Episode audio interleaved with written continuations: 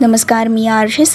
असा खडला भारत या पुस्तकाच्या क्रमशः वाचन सत्राच्या कार्यक्रमामध्ये आपल्या सगळ्यांचं स्वागत करते. मित्रांनो आपण दोन हजार दहा या वर्षातील घटना जाणून घेत आहोत.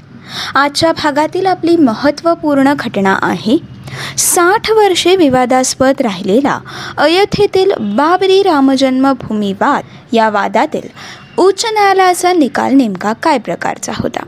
आज आपण या घटनेतील महत्त्वपूर्ण बाबी जाणून घेणार आहोत. जसे की बाबरी मस्जिद आणि रामजन्मभूमी वादावरून दाव्यांचा प्रदीर्घ प्रवास नेमका काय होत? चला तर जाणून घेऊयात. आजच्या भागातील आपली महत्त्वपूर्ण घटना साठ वर्षे विवादास्पद राहिलेला अयोध्येतील बाबरी रामजन्मभूमी वाद हा उच्च न्यायालयाचा निकाल या वादाबद्दलचा नेमका कशा प्रकारचा होता?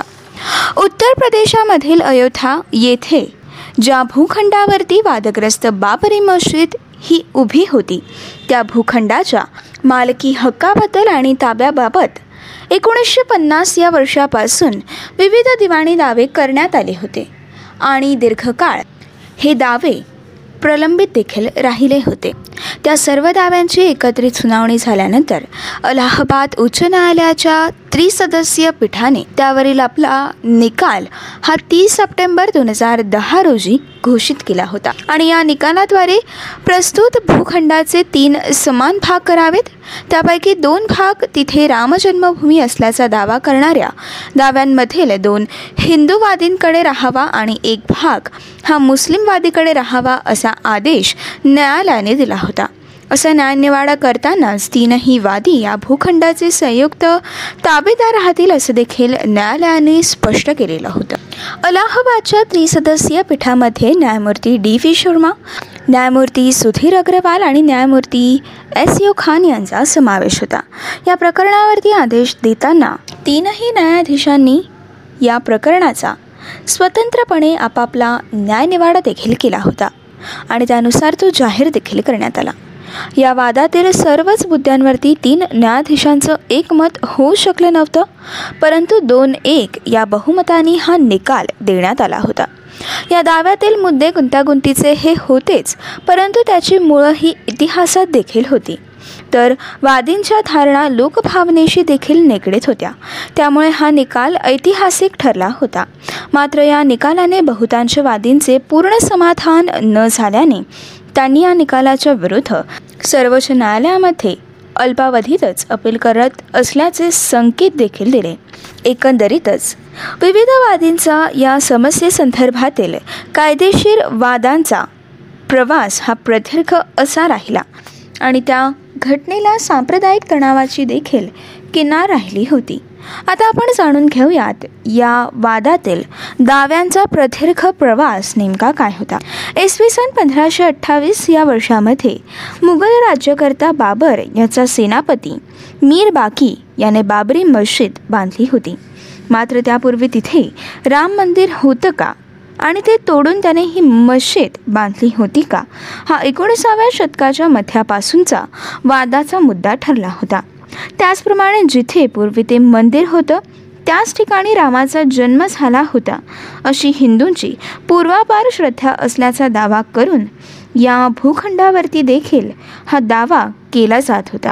याविषयीची अधिक माहिती आपण अयोध्येतील बाबरी मशीद एकोणीसशे ब्याण्णव या वर्षामध्ये कशा प्रकारे उद्ध्वस्त केली होती या भागातून जाणून घेतलेली आहे. परंतु सांप्रदायिक तणावांच्या पार्श्वभूमीवरती अठराशे एकोणसाठ मध्ये मुस्लिम मशिदीत नमाज पढावा आणि बाहेरील भागात हिंदूंनी प्रार्थना करावी असा तोडगा ब्रिटिश अधिकाऱ्यांच्या मध्यस्थीने परस्पर सामंजस्याने देखील काढला गेला होता. आणि अशा प्रकारे या भागामध्ये शांतता प्रस्थापित करण्यात आली होती. परंतु भारत आणि पाकिस्तान फाळणीच्या पार्श्वभूमीवरती सांप्रदायिक वाद हे पुन्हा एकदा उफाळून आले. आणि या मशिदीचा मुस्लिम प्रार्थनेसाठी वापर करत नसल्याचे दावे देखील करण्यात आले. बावीस जुलै एकोणीसशे एकोणपन्नासमध्ये मध्यरात्री हिंदू समूहाने मशीद परिसरात शिरकाव करून गर्भगृहात रामलल्लाची मूर्ती ठेवली. यावरून असंतोष निर्माण झाल्यानंतर फैजाबादच्या जिल्हाधिकाऱ्यांनी हा परिसर कुलूपबंद ठेवण्याचे आदेश दिले.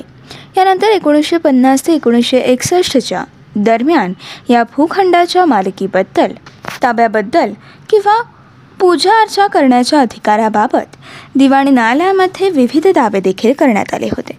पुढे एक जुलै एकोणीसशे एकोणनव्वद रोजी रामलल्ला दैवताच्या वतीनेच एक दावा दिवाणी न्यायालयामध्ये दाखल केला गेला होता. या सर्व दाव्यांमध्ये सामायिक मुद्दे असल्याने हे दावे एकोणीसशे एकोणनव्वदमध्ये अलाहाबाद उच्च न्यायालयाकडे न्याय निवाड्यासाठी हस्तांतरित देखील करण्यात आले. त्यांची नव्याने नोंदी देखील करण्यात आल्या होत्या. यापैकी सर्वात पहिला दावा हा महंत गोपाल सिंग विशारद यांनी एकोणीसशे पन्नासमध्ये केला होता. त्यांनी रामलल्लाच्या मूर्तीची पूजा करण्याचा अधिकार केवळ आपल्यालाच देण्यात यावा अशी याचना केली होती.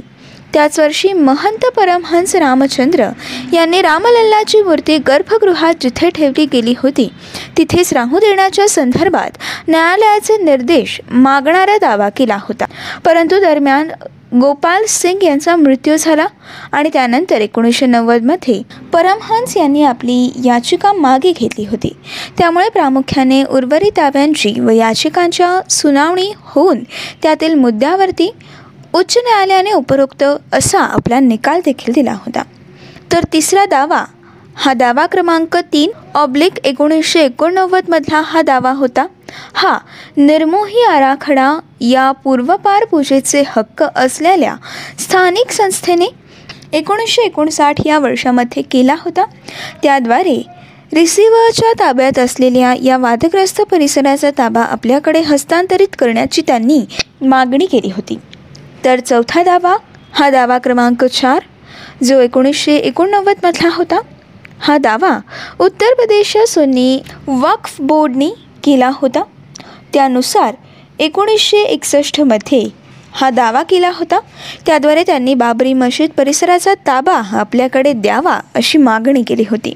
त्यानंतर आणखीन एका अन्य याचिकेमध्ये त्या मशिदीत बांधल्या गेल्यापासून म्हणजेच जेव्हा ती मशीद बांधली होती तेव्हापासून ते एकोणीसशे एकोणपन्नास या वर्षापर्यंत म्हणजेच ही मशीद कुलूप बंद होईपर्यंत ती मुस्लिमांच्या वापरात होती याबद्दल देखील न्यायालयाचे निर्देश मागितले गेले होते.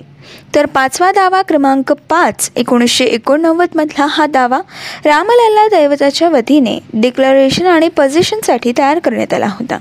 त्याद्वारे या दाव्यातील वादग्रस्त भूखंड हा लोकधारणेनुसार पूर्वापार रामजन्मभूमीचीच ही भूखंड मानली जात असून ती दैवताच्या अधीन राहावी असे निर्देश देखील मागण्यात आले होते. ही होती आजच्या भागातील घटना. पुढच्या भागामध्ये आपण याच घटनेतील पुढील महत्त्वपूर्ण बाबी जाणून घेणार आहोत. पुढच्या भागामधून आपण बाबेरी रामजन्मभूमी वादातील कळीचे मुद्दे व न्यायनिवाडा कशा प्रकारचा होता?